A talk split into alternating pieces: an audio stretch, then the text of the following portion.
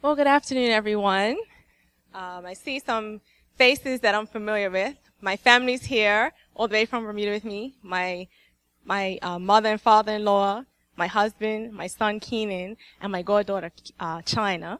So we traveled. We're very tired. It was 22, 23 hours to get here.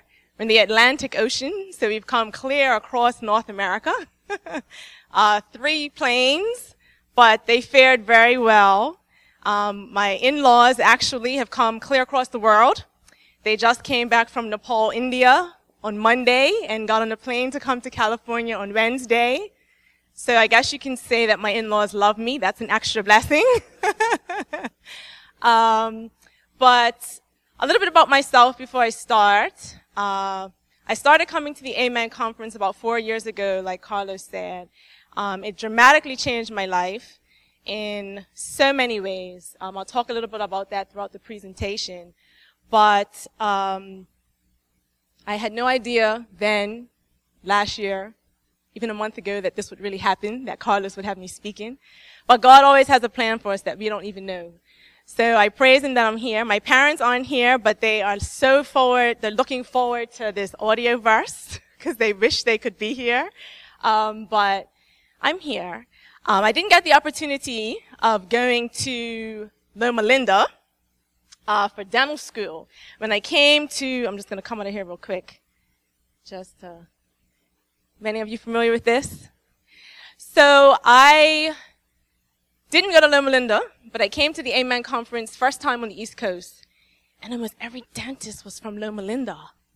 And I was just like, I'm so out of place here. I did my uh, dental studies at University of Pennsylvania in Philadelphia.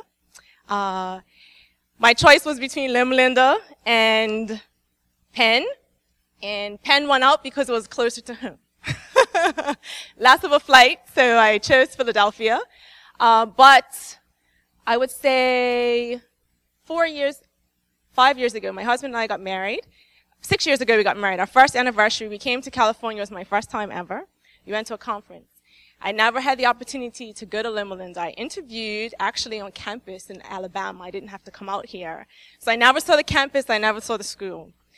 And just this past year, we have a senior at our church who loves Loma Linda. Anything Loma Linda, he is an avid fan. And he convinced my husband and I that we needed to take this trip to Loma Linda. And we came, and we came and saw this.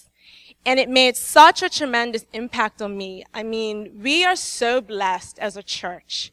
We really, truly are. If you don't know our Adventist pioneer history, you're really at a loss. Really and truly.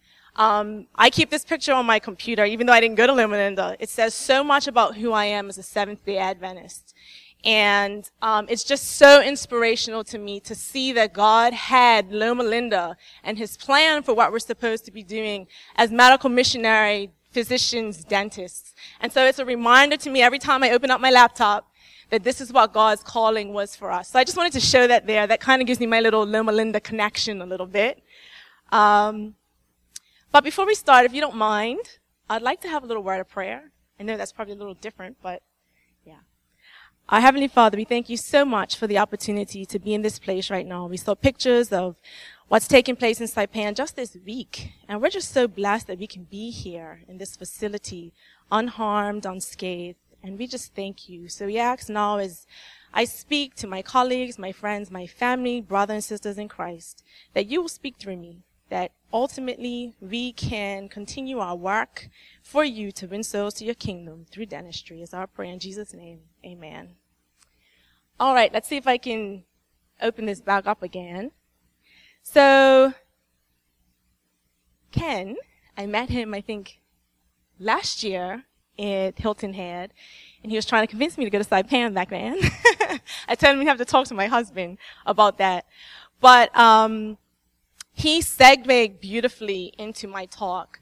Um, I did four years of training at University of Pennsylvania, and I really, really fell in love with oral medicine. I don't know how many of you are familiar with it. It's still not officially an ADA specialty in and of itself, but we are, the American Academy of Oral Medicine does definitely have a group of individuals, diplomates, fellows, etc., um, who actually do oral medicine. And what that is, we'll talk about it a little bit more in depth. Um, it's treating patients a little bit more holistically. Some of us, you'll notice, I've had a few people ask me already. I'm sure Joan gets this all the time too. Our degree is a DMD. We're not DDS. We're DMDs, and a lot of people ask us, what's the difference? Well, in dental school in Philadelphia, they told us because our program was a more heavily medicine-based program. And so I fell in love with the aspect of medicine and I found that oral medicine was a great segue between dentistry and medicine and treating patients holistically. So our talk today is actually called Bridging the Gap. And let me see. There we go. So what that really means is we want to get past this concept of dentistries on the left and medicines on the right. After all, as Christians, we believe that there's one body so believe it or not, our head is actually connected to that body and they actually talk to each other. And Ken's presentation really, really leads home to some of the points that what we do actually impacts the systemic health and what physicians do actually impacts the oral health. So we're going to bridge the gap a little bit today. So these are the objectives. Um, we're going to illustrate the importance of and ways by which as the practitioners we can educate our patients on the connection between oral health and overall systemic health. How many of you are in private practice? Okay. How many people work in a hospital-based setting? Okay. All right. How many of you in private practice have missed cancellations in your book? Okay. I don't know if we'll get the opportunity to ask our physician colleagues that, but I'm pretty sure most physicians don't have missed appointments. And the general consensus is because when patients call to set up, set up an appointment for their doctor, they feel it's important that they be there. For us sometimes, if it doesn't hurt, it's not a problem. And that's a big issue because we really need to educate patients that bleeding in the mouth is a problem. If they wake up and their arm's bleeding, they're going to their doctor. But there are millions of people who wake up every day with bleeding gums and do absolutely nothing. And that's not healthy. Demonstrate effective methods of connecting the practice of dentistry, the oral cavity, with treatment of the patient's total systemic health through oral medicine. And describe ways in which we can implement spiritual elements into our dental office environment and our practice. So the dentist. Now, a few years back, and we'll get into this a little bit, most of you will look at this and be like, that looks like the Nathan Greene painting, but something's different. So, just a little background on this. Most of you are familiar with Nathan Greene's painting. I look nothing like the dentist in that painting. so, I was visiting my mom's from Haiti, and after the big earthquake in 2010, I went down there to do some work in the clinic. And I met a Haitian artist, and I said to him, listen, I have a practice, and I really love this picture, but it looks nothing like me. And I really want my patients to see the message of what my practice is about. And I want to see if you can recreate this somehow. Now my patients come in and I don't know if you see it or not, but they believe that that's me. I don't know how he did it. I didn't sit for him or anything. I believe it was God inspired, to be quite honest with you. But that's what's in my lobby. And so when patients come in, they look at this and they recognize automatically how I'm going to approach my care for them. So for all of us as dentists, we're to look upon every duty, however humble, as a sacred one because it's a part of God's service. And our daily prayer should be, and I'm speaking to myself as well, Lord, help me to do my best. Teach me how to do better work. Give me energy and cheerfulness. Sometimes my patients think I'm too cheerful. Help me to bring into my service the loving ministry of the Savior. But our attainments, everything that we try to do, will avail absolutely nothing if it's not put to use for the honor of God and for the good of humanity. Unless our knowledge is a stepping stone to the accomplishment of the highest purposes, it's worthless. And this is so true, and I found it because sometimes, I'm sure all of you can relate, you have patients who come in and you do your very best. You go above and beyond and you know that that's your best work. And patients are still unhappy Patients are still dissatisfied. No one can do it better. You know that. But they're still not happy. And the truth is, the patient's issue is not a tooth issue. There's something more. So, as we get started, I want to illustrate here the first objective, the importance of ways by which practitioners can educate our patients. Our dental health impacts our physical health, like Ken said earlier. So, he was talking about futuristically this concept of periodontal disease, but the future is actually here. We have now in oral medicine, probably oral surgery as well, um, there are labs popping up all over the continental United States where you can test saliva. Just like they're testing for BRCA1 and BRCA2 for breast cancer now, soon, we're going to be testing patients' saliva chairside to see if they're at pre-risks for heart disease, diabetes, some cancers even. I don't think it's big enough you can't see, but for the longest while we've heard there's a connection between heart disease and our oral health. But now they're starting to link it with even more illnesses. Alzheimer's, um, rheumatoid arthritis, um, pancreatic and kidney cancers. They're becoming really major issues, and this bacteria that lives and breeds in our mouths, especially in patients who have poor oral health, is starting to show up like Ken said, in some of these illnesses that they're seeing systemically. So now we've got to start having a conversation. It's no longer the physician sending the patient to the dentist because that's something in their mouth, or us even a patient saying to us, look at this on my cheek, and us saying, just go see your physician about it. We have to be able to recognize these things and then treat our patients. All right. 1 Corinthians 6, 19, 20 says, What? Know ye not that your body is the temple of the Holy Ghost which is in you, which ye have of God and you're not your own? You're bought with a price. Therefore glorify God in your body and your spirit which are God's. All men have been bought with a price. When they walk into our office, over there, our focus is their mouth. Really, that mouth is connected to a whole person. And that person has been bought with an infinite price, Christ Object Lesson says by pouring the whole treasury of heaven, our speaker this morning said, into this world by giving us in Christ all heaven, God has purchased the will, the affections, the mind, the soul of every human being, whether they're a believer or an unbeliever. All men are the Lord's property. So that means every patient that comes into our office are God's property. And we have to treat them like that. We have a sacred calling, a responsibility even. You know, it's really easy for us as healthcare providers to know what our requirements are by our dental boards, etc., licensing, uh, licensure committees, etc. But as Christian healthcare professionals, we have a higher calling. God is calling us to take our healthcare of patients to a whole nother level. So they're not just coming in and they're going to be that root canal or that crown patient. These are patients that we have to look at how we can address them completely. All right, so what does this mean for the dentist or an oral health care provider? Well, first, it means that patients are, ju- are more than just a mouth, a missing tooth, a cavity, or a crown prep, or whatever it is that you think you've got scheduled in your column for the day. They're more than that. The second thing is that poor oral health has a cause and it has an effect. I don't know how many of you were at the Amen conference. I don't know if it was last year or the last time we were in California. Um, but Elder Dwayne Lemon spoke. And he spoke about disease there being uh, a cause and effect. And as physicians, we have to be able to, physicians and dentists, healthcare providers, we have to be willing to look just beyond what's happening and treating the symptoms. He spoke mainly to our physician colleagues, but that really applies to us too.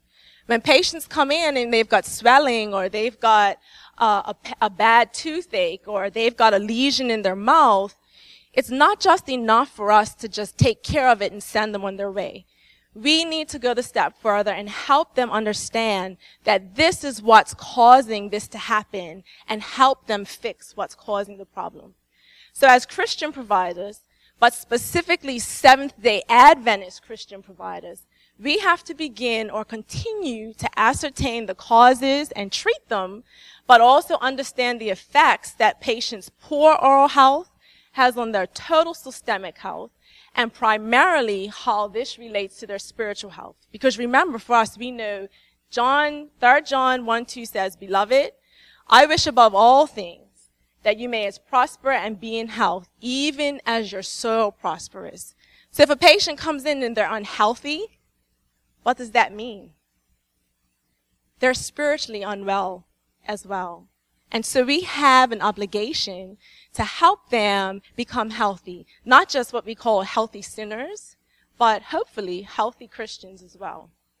So providers have to be knowledgeable and willing to educate their patients on their oral health being a part of their total health, physically, mentally, and spiritually. Uh, like Ken said earlier, period, periodontal disease is not a dental condition. It's a medical condition.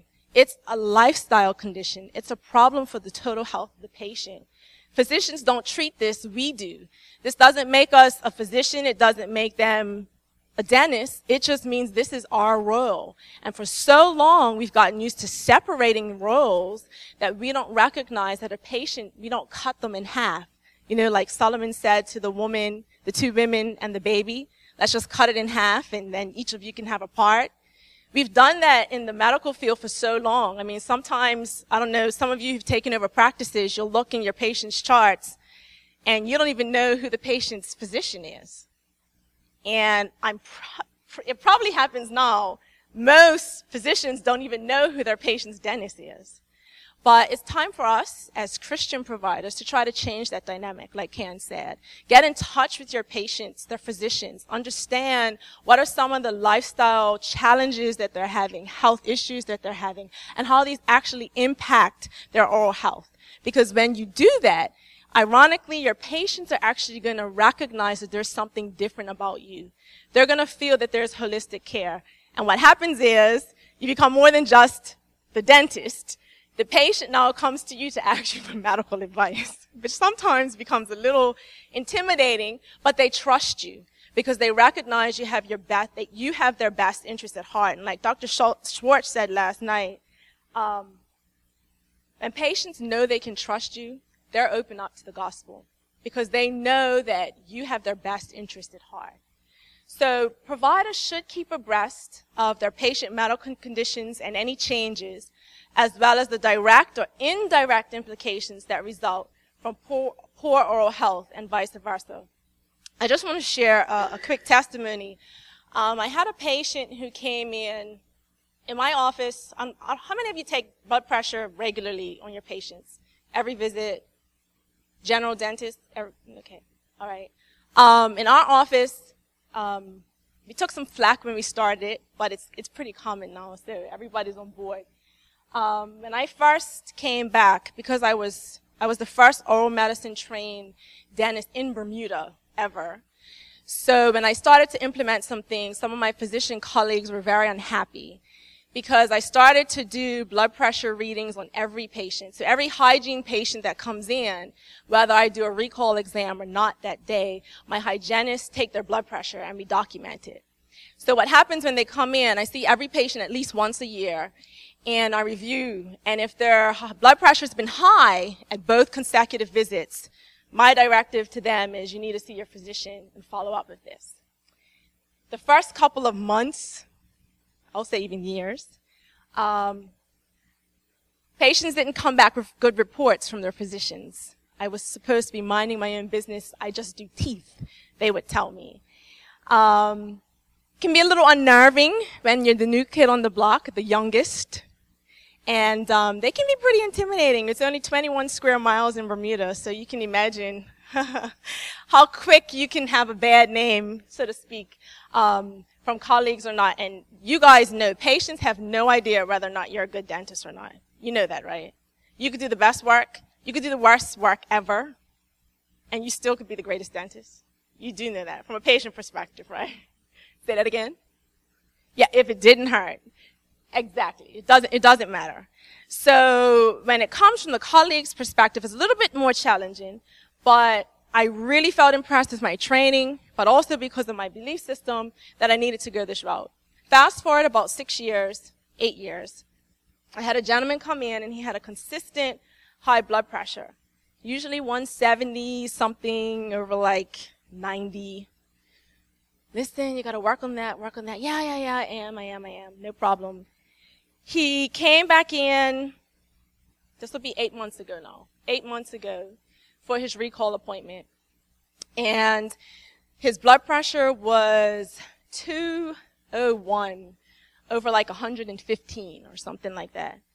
And my hygienist, when, when their uh, systolic is over 100, my hygienist call me in, every patient, whatever it is. Um, and I go in and I talk to him. I said, listen, you got to go to your physician today. Uh, you're walking heart attack, stroke, whatever. You're, it, that's what's going to happen. I don't want to pick up the newspaper and see you in the obituaries. And so he says, oh, I've been working. I said, well, it's not working because this is it for the last three, four years. You've promised, you haven't. So I'm really wanting you to go. So I'm not sure how, how it works here in the U.S. or even in California, but I'm pretty familiar with some of the health. There are, are, uh, uh, providers who have like wellness centers where they specifically can help patients with like lifestyle illnesses, diabetes, hypertension, stuff like that. So if you know about that, a little segue for the last one. If you know of any of them in your community or your churches have programs like that, have a little list in your office so you can refer patients to these programs so that they can have, because it's one thing I've learned from patients, it's one thing for me to tell them something, but when they don't know where to go looking for it, it's another thing. So some of them really have the best intention, but they need the tools or even to know where they could go get this help. So anyway, I gave him the contact information for two, two programs. One of them actually is a Seventh-day Adventist affiliate. Um, and I sent him over to that practice. And I didn't hear anything back from it. Six months later, he came in for a recall exam. And actually, the day he came in, I was in surgery, so it would have been a day I would have missed his appointment. But um, my hygienist says, no, he really, really wants to see you. So I was just like, okay, no problem. So I finished up. He, he ended up waiting for about 20 minutes. And um, I went to see him, and he was just like, Doc, I am just so grateful. You have no idea. And his eyes started to well up. And I said, what happened? and he says, I went to that program. I've lost 50 pounds. I've changed my eating. I have never felt as good as I feel now. I can walk upstairs without losing my breath. He says, my blood pressure, I mean, I don't think I can remember the last time I saw numbers like this. He says, but I can feel the difference. I can feel if it starts to get higher. I can feel if it's lower. He says, you have no idea what you've done to me and it means so much. Thank you. He says, this has been such a long time. You kept telling me, you kept telling me and I wasn't listening, but oh my gracious, thank you. And gave me a big hug and he's like really happy and my hygienist is on the side. She's beaming. She's like so excited. Um, but it was one of the best moments of my life as a healthcare practitioner. And funny thing, as a dentist, it wasn't a crown. it wasn't an implant. It wasn't the best burnished amalgam. It wasn't a composite that I couldn't even recognize because it looked so good. It was because the patient's life was changed in such a real way. And I'm not a physician. I'm a dentist. And the expectation is not there for us to have that type of impact on our patients, but we can if we take the interest in them. So that's what it means for us as um, oral health care providers. So what are some ways in which you can educate your patients? I have a gentleman in my church. I, I've been the Sabbath school superintendent for too many years now. And he's in the class and he always says in one of the classes, you gotta make it practical. Every Sabbath, gotta make it practical. So I had his conversation in my head when I put my slides together. So I said, I can say all of that, but just like I need to give the patients the tools, how can I give my colleagues the tools? If this hasn't been your practice, what can you do? So here are some ways in which you can educate your patients. Talk openly and honest with them, honestly with them about their total oral health, as well as how it affects their total systemic health and vice versa. Have signs, have placards, have little um, pamphlets Um, there's so many great ones out there. You can just order them and have them in your rooms or whatnot and, and refer patients to them. But have that dialogue, have that conversation with them. Engage with your patients on a personal level. My hygienists are always, um, they're always appalled at how I can remember. And I think it's a, I think it's a God-given gift. I don't think everybody can do it. People have to write notes. I'm pretty good if patients come in and tell me they were going to Panama with their grandkids or their dog was about to have babies or something like that. I'm pretty good that I don't even have to see it in their note when they come in and say, how are those puppies? Or how's the bird? Or how was the trip to Panama? And my, my hygienist is just like, how do you do that? And she's been in practice way longer than I have. And she's just like, this is amazing. But believe it or not, that interaction with patients, and they recognize it. Patients can tell if you've been reading their chart or if you just know. So engage with your patients on a personal level. Um, take the time to see what's important to them, what's exciting to them, what they like to do, um, and talk to them um, beyond just what's happening in their mouth. Take blood pressure readings for your patients um, routinely and review them with it so that they understand that it's really important. You're not just doing it just to do it. Discuss with them their chronic most of us have chronic illness patients. Um, diabetes, high blood pressure, HIV now. These are kind of like normal, let's just live with these diseases now. I mean, medicine has gotten so great, I guess we could say, that patients are living unhealthily and they think they're healthy, which is very ironic. Kind of talking about the curse of medicine, as we said this morning. But um, Talk with your patients, your chronic illness patients, I'm um, about alternative methods of care. I had a patient who came in for, um, how many of you heard about sleep apnea and dentistry? That's like the big, the big thing right now. I would even say the big money maker because some of the things that they're doing, I personally think it's just a way to get money from patients. I, they just need to lose weight and run, and then they'll sleep. Okay? I send my son out to run, and then he's knocked out. not everybody. I'm not saying everybody. But I had a patient come in, um, middle-aged guy, at least 100 pounds overweight, self-diagnosed with sleep apnea. Um, and he comes and he says, listen, I need you to make me a sleep device. And I was just like, a sleep device? for what? He says, well, I have sleep apnea. My doctor mentioned it and he said it's possible. They haven't tested me, but I'm really sure that this is what I need to fix what's going on. So I said, okay, well, tell me a little bit about what's going on. Now, for those of us, this is different. We, we don't have 15 minute consults, so we have scheduled time for whatever procedure we're doing. So sometimes I have to send the patient away and bring them back for a separate consult. Sometimes Sometimes I have to forego treatment for the day and actually have the conversation about what's really more important. So that's a decision that you have to make on your own.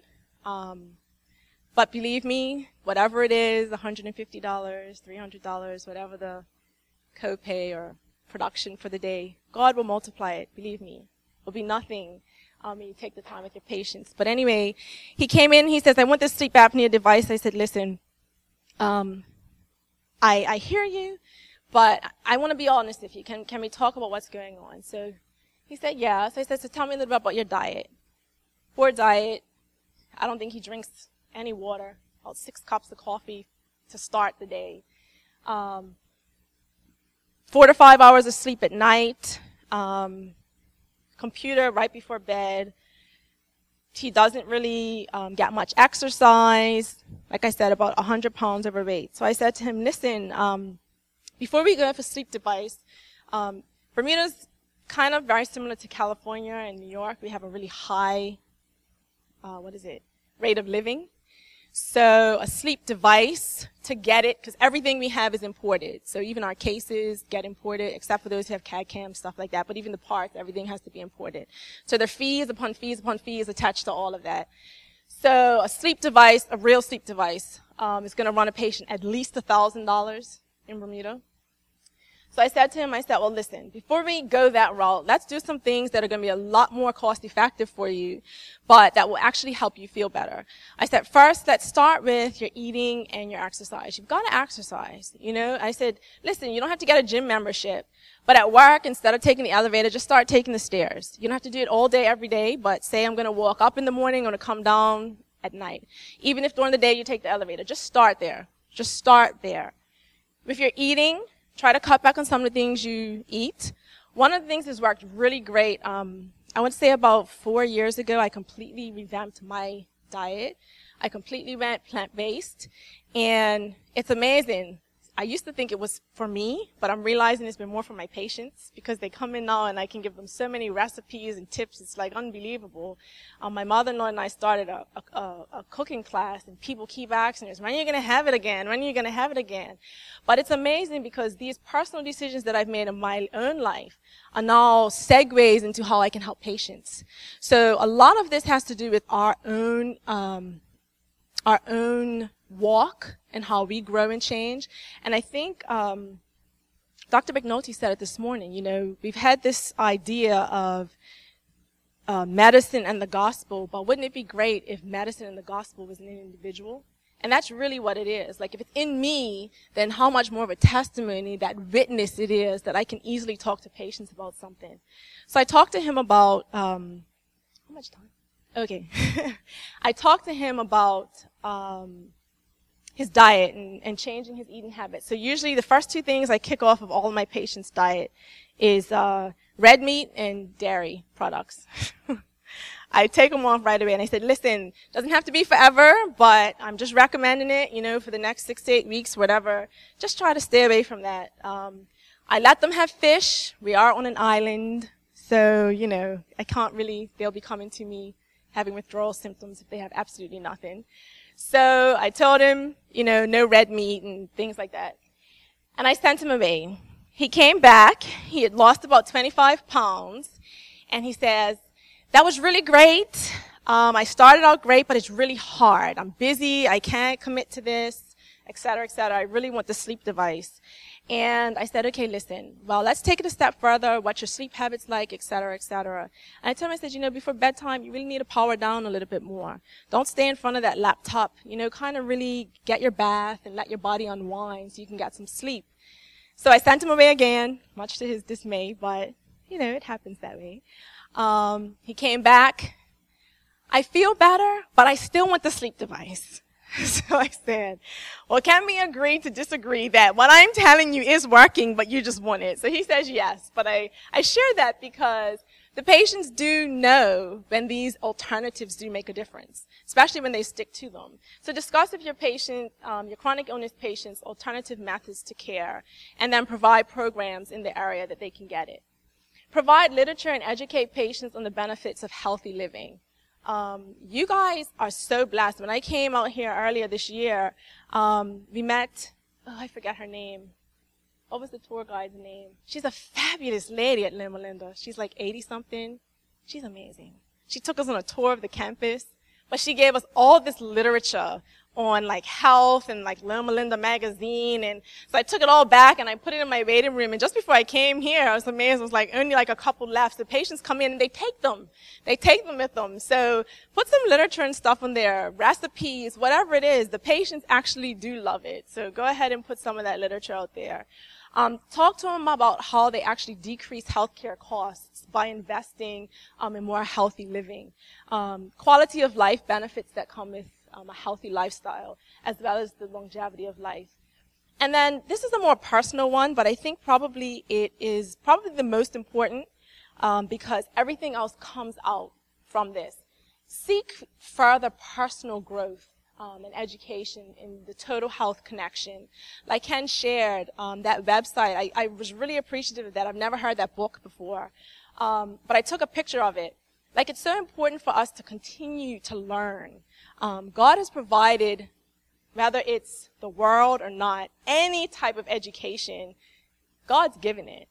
So, you know, it's, it's really up to us to take advantage. And, and I think there's a slide in here that talks about how we are, um, God expects us to get the most education that we can. So get, take those classes or go online and, and look at these things so you can be more educated on it.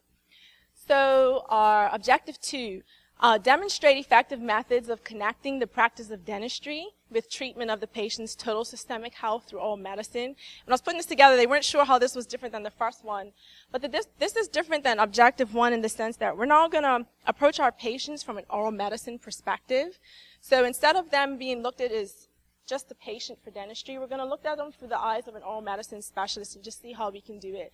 After all, our oral cavity is the gateway to the rest of the body. So what do oral medicine specialists do?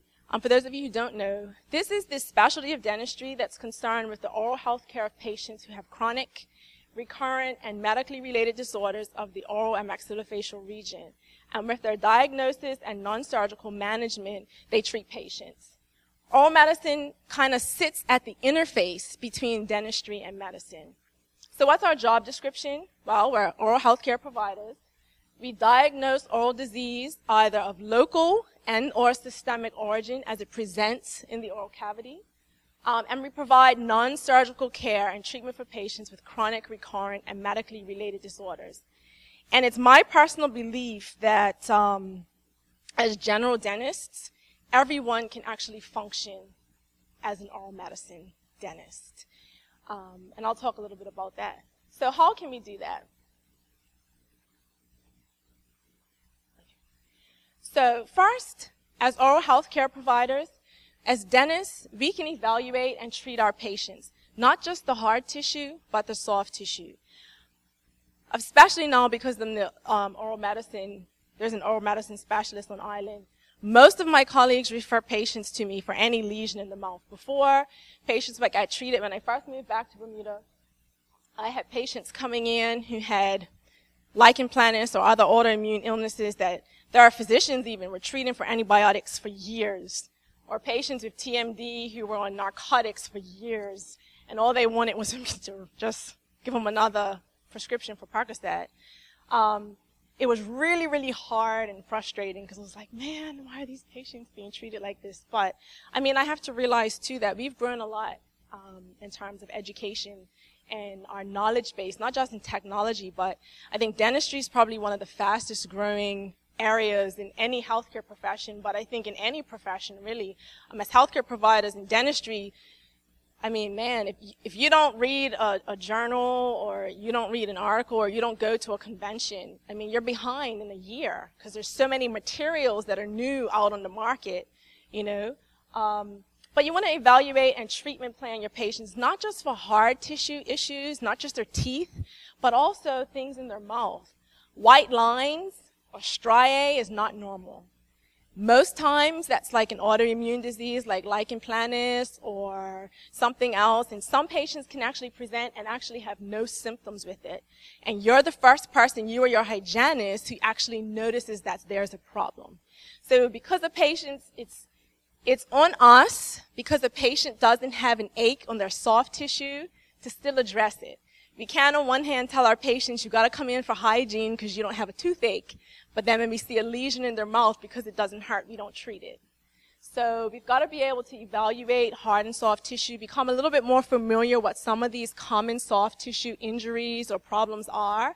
There are some great little pamphlets on oral um, soft tissues for the general dentist that you can get. Just have in your office. You see something, just refer to it. Don't be afraid to tell a patient. You know, I'm not sure what it is, but it could be this. But I want you to see either an oral surgeon or find an oral medicine specialist in your area. Refer them to them just to follow up with it. Oftentimes, these things can be of systemic origin. I had a patient come in once. Um, this was when I was in residency, and um, perfect health, looked fine, no problems. Um, he opened his mouth. His major complaint was that his gums were bleeding, so that's why they actually sent him to, to dentistry. Um, we looked in, tissue very boggy. First thing you think probably he's on Dilantin or he's on some type of um, seizure medication because his gums are just really inflamed. Um, you touch them. We used to joke as residents, you looked at him, his gums would start bleeding. And once we did some lab work on the patient, we recognized he had leukemia. And when the patient, when we finished with the history, the patient actually was walking around with his gums like this for about two or three years. He'd been to his dentist, he'd had hygiene recalls, the whole nine yards. And they just kept telling him, you know, use your oral rinses, do your flossing, all that type of stuff. And he even shared with us. And I take what patients say with a grain of salt because I know patients come into me and I give them a whole rundown on what to do, and then they don't do it. So when they come in and tell me, well, my dentist never said, I really give my colleagues a lot more credit. So I'm not going to say that they weren't treated, but for three years, he's telling me that his dentist said, oh, you just make more plaque than most people, which I don't necessarily agree with. But come to find out, he actually had leukemia. So we had to refer him over to oncology and kind of get him going through that whole process. And it's amazing because of that, he was able to actually get treatment and he survived. So it was a really great, rewarding thing because we took the extra time um, to look at what's going on. My first patient back in Bermuda, I, I remember her name, she's still living, so I can't really say what it is, but very, very um, elderly lady. She's about 86 or 87 now. Very dear to my heart. Um, after I gave her diagnosis, I went in my office and cried. because I felt like, man, I'm coming and telling my grandmother she's got cancer. But um, she came into my office. She had seen her dentist, and she had a little swelling on her upper maxilla, on her maxilla. And they sent her to her physician. The physician told her, "Oh, you've got an infected tooth."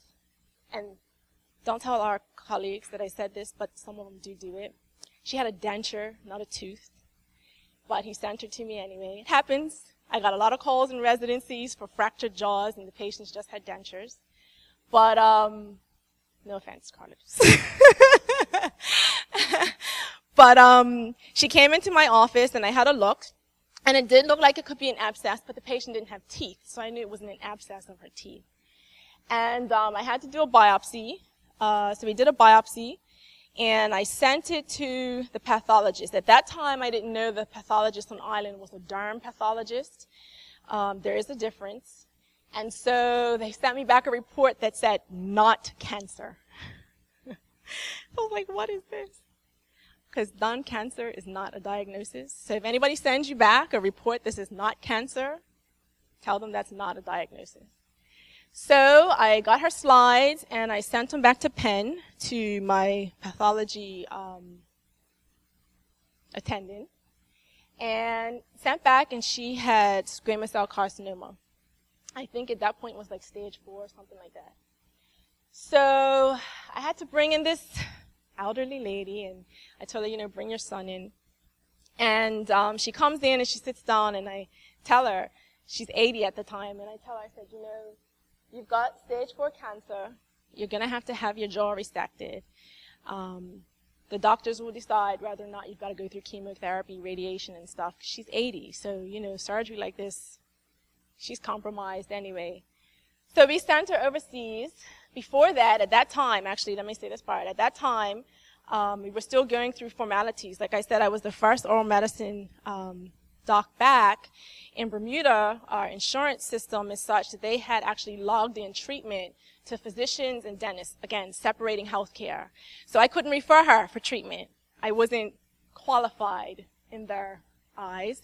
So it was about six to eight weeks before we could actually get her off island to see someone. And I actually circumvented that because I went through, I referred her to an ENT doc that I knew and I said she needs to get off island. So we got her off and she went, she had it resected and it's been about 10 years now. And she came into my office probably about six months ago. She was just like, hi, I was just like, what's going on? Cause she's got a little obturator up there and stuff like that. And she says, well, I had to come see you because my tooth broke off of the obturator.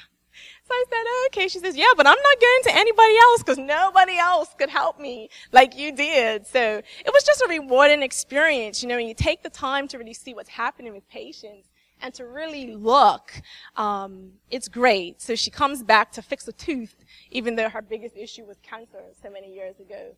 So we want to be able to look at those soft tissues and actually treat them. We might not be able to do biopsies. I'm a little bit more comfortable with them. I know some of my colleagues as dentists are not comfortable cutting Like Ken talked about his experience learning it in Saipan. So I know here in the U.S. you've got an oral surgeon down the street or something, you're not comfortable. That's fine. But at least take the time to refer them. Have a look and make sure you send them.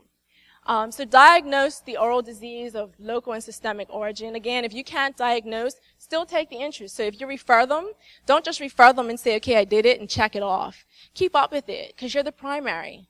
You're their primary. You're their dentist. So you're the, you're the chief of what's happening in their mouth. Okay?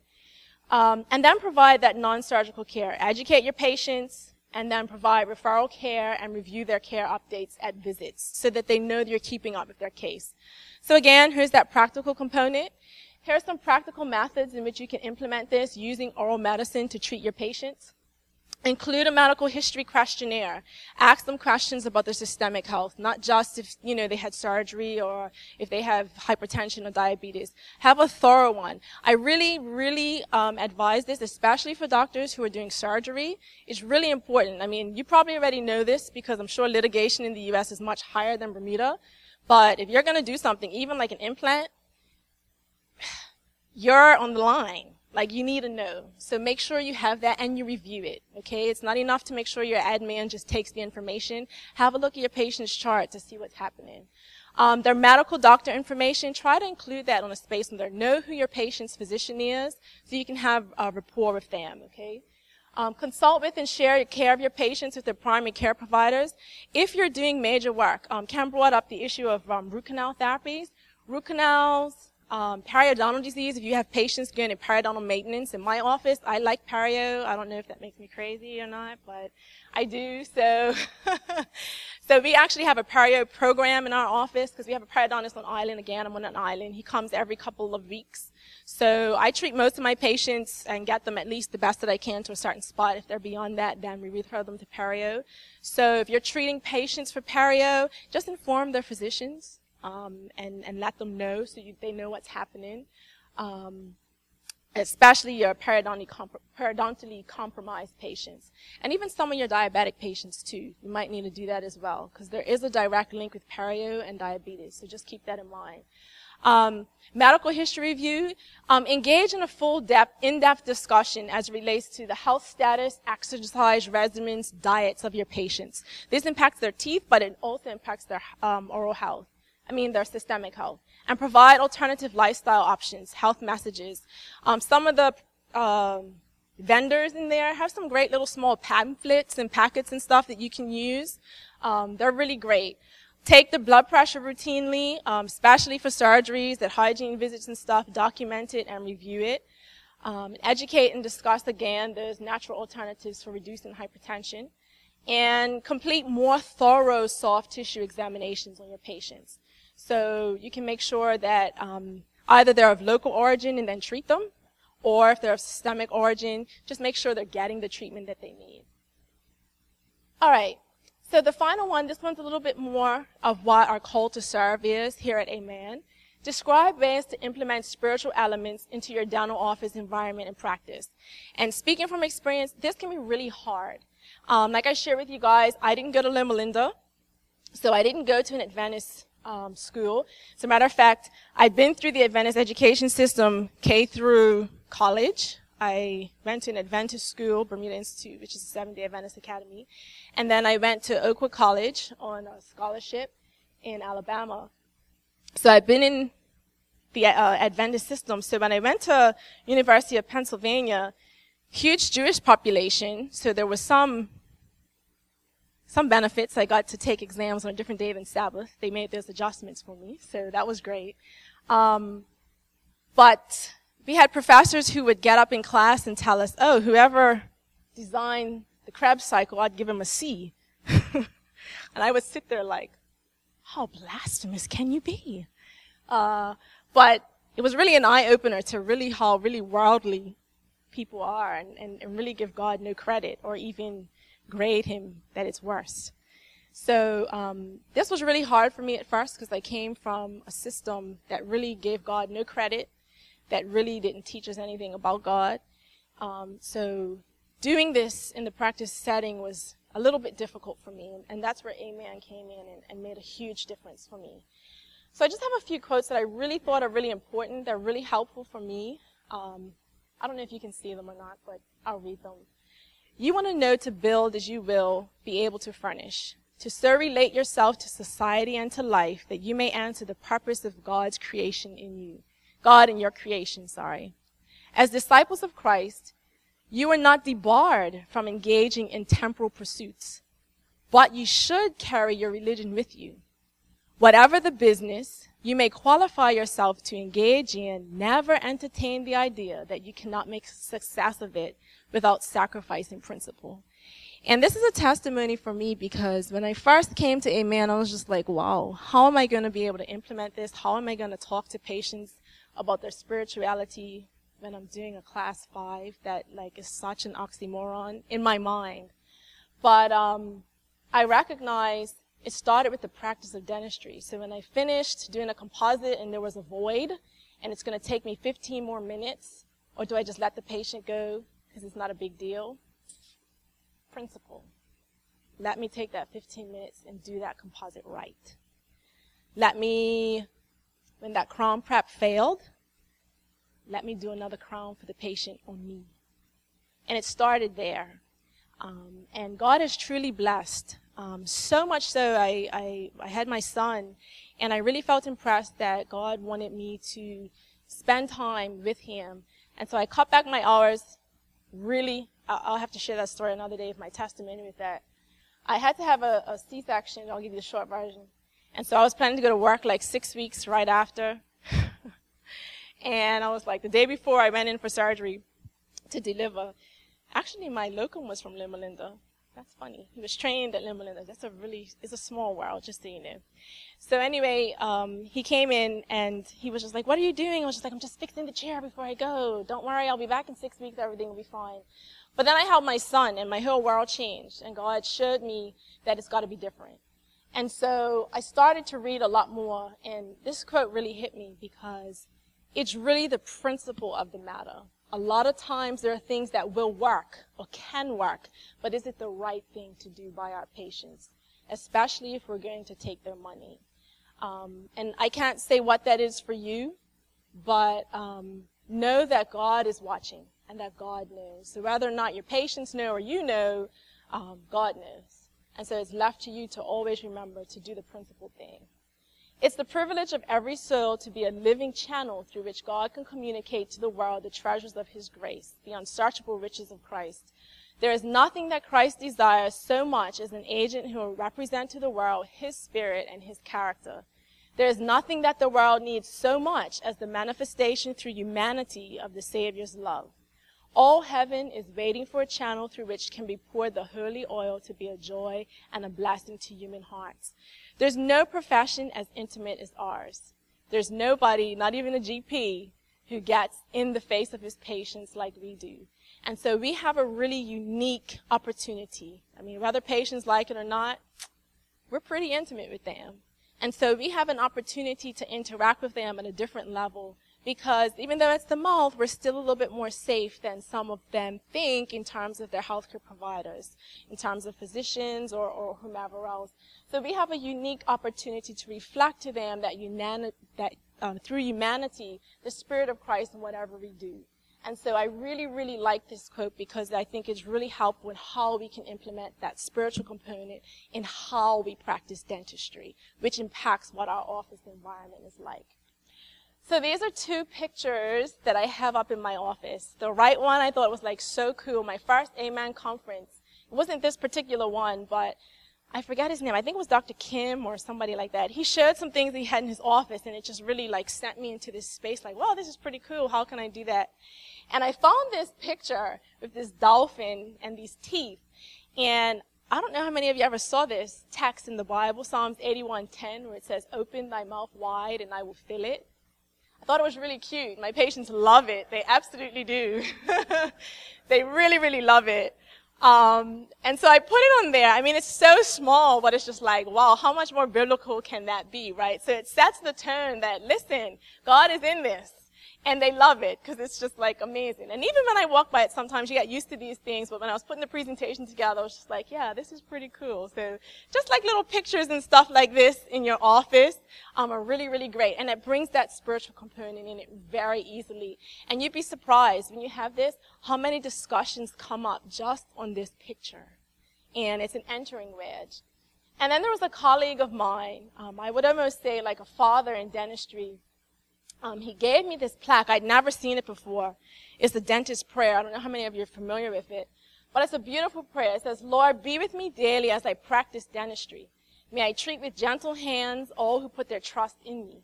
May my calm assurance help to erase their fears, to relax the tense adults and dry the child's tears. May I treat each patient with competence and skill, whether a difficult procedure or a tooth that I must feel. As I diagnose and treat, be with me all the while and reward me with my patient's lovely, healthy smile. And the beautiful thing about this is that whether we believe it or not, we're handing out crowns, but God is going to hand us a crown based on what we do with our patients. And so we want to make sure we keep this in the forefront of our mind. So again, that practical method stuff. Um, Christian artwork, like my dolphin, open up wide. Um, really great. This is another one. You can't really see it on here. It's a little small. But it's a prescription. It's a picture of a prescription. And it says Christi- Christianity, taken daily and as prescribed, cures everything.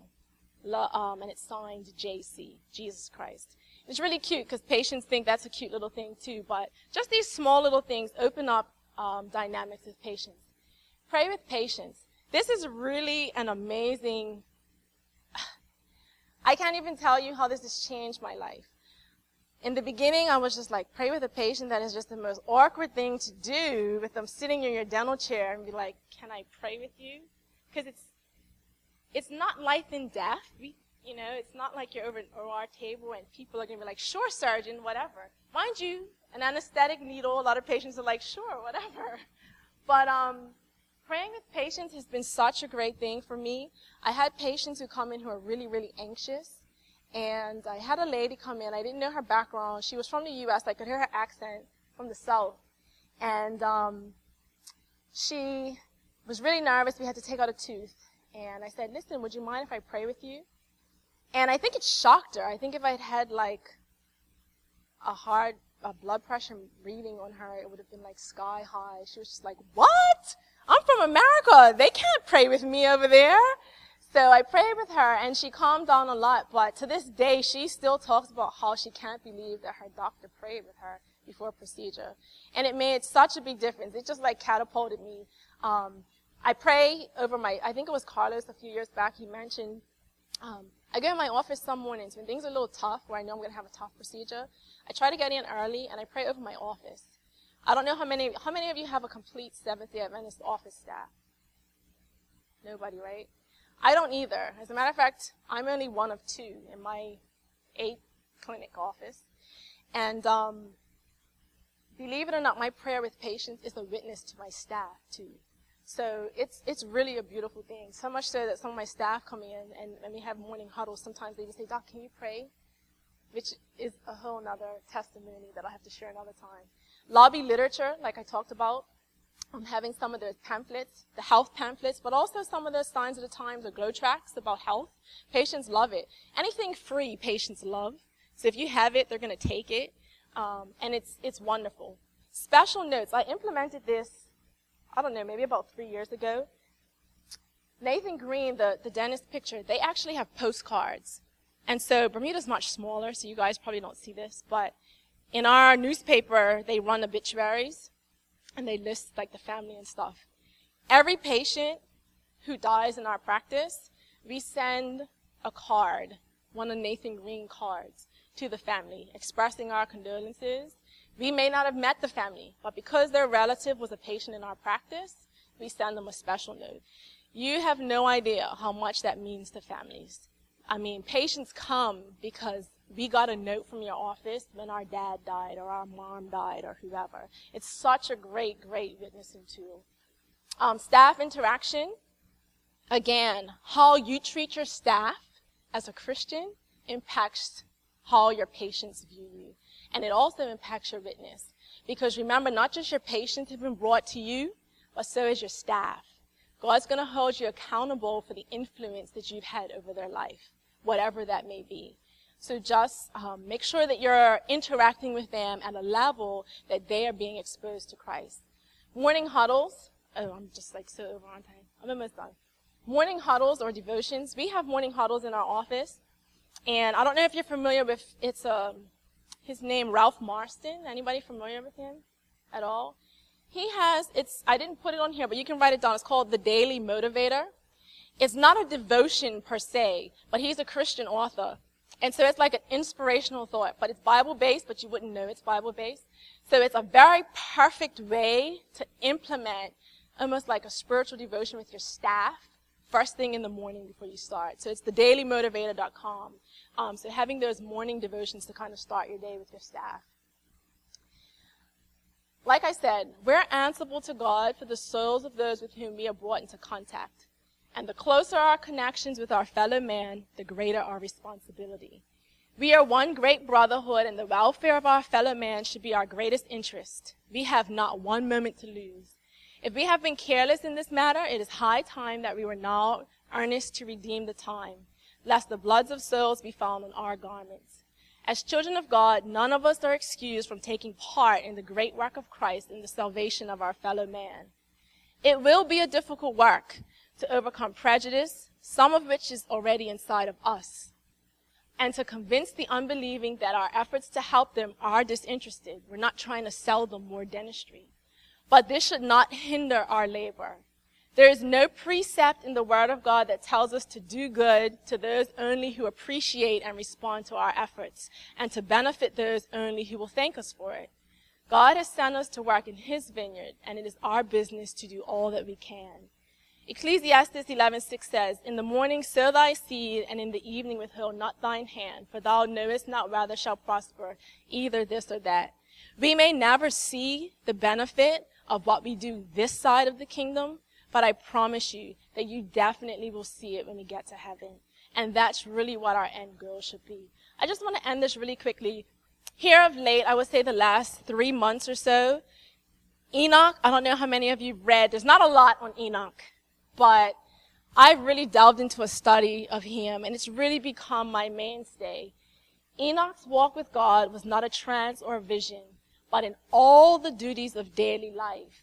As a husband, as a father, as a friend, as a citizen, he was the unwavering servant of the Lord. Enoch walked with God. He honored God in every affair of his life, in his home and in his business. He inquired, Will this be acceptable to the Lord? And by remembering God and following his counsel, he was transformed in character and became a godly man whose ways pleased the Lord. We are exhorted to add to godliness brotherly kindness.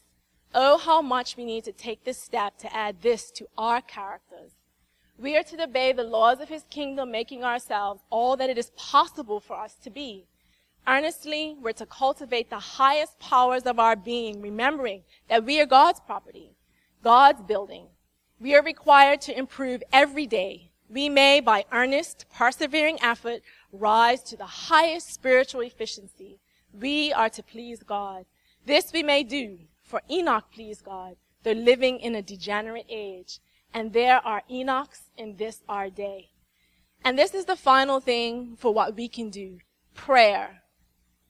Our attainments will avail nothing, like I said earlier, if we do not put it to use for the honor of God and the, humanity, the good of humanity. Unless our knowledge is a stepping stone to the accomplishment of the highest purpose, it's worthless. No matter how many crowns we place, how many fillings we fix, no matter how many abscesses we correct, if it's not done for God's glory, it's in vain. And this is my prayer, and I encourage it to be yours, according to my earnest expectation and my hope that in nothing I shall be ashamed, but that with all boldness, as always, so now also Christ shall be magnified in my body, whether it be by life or by death. And so for my dentists, my colleagues, are you willing to serve your patients holistically? This media was brought to you by AudioVerse a website dedicated to spreading God's Word through free sermon audio and much more. If you would like to know more about AudioVerse, or if you would like to listen to more sermons, please visit www.audioverse.org.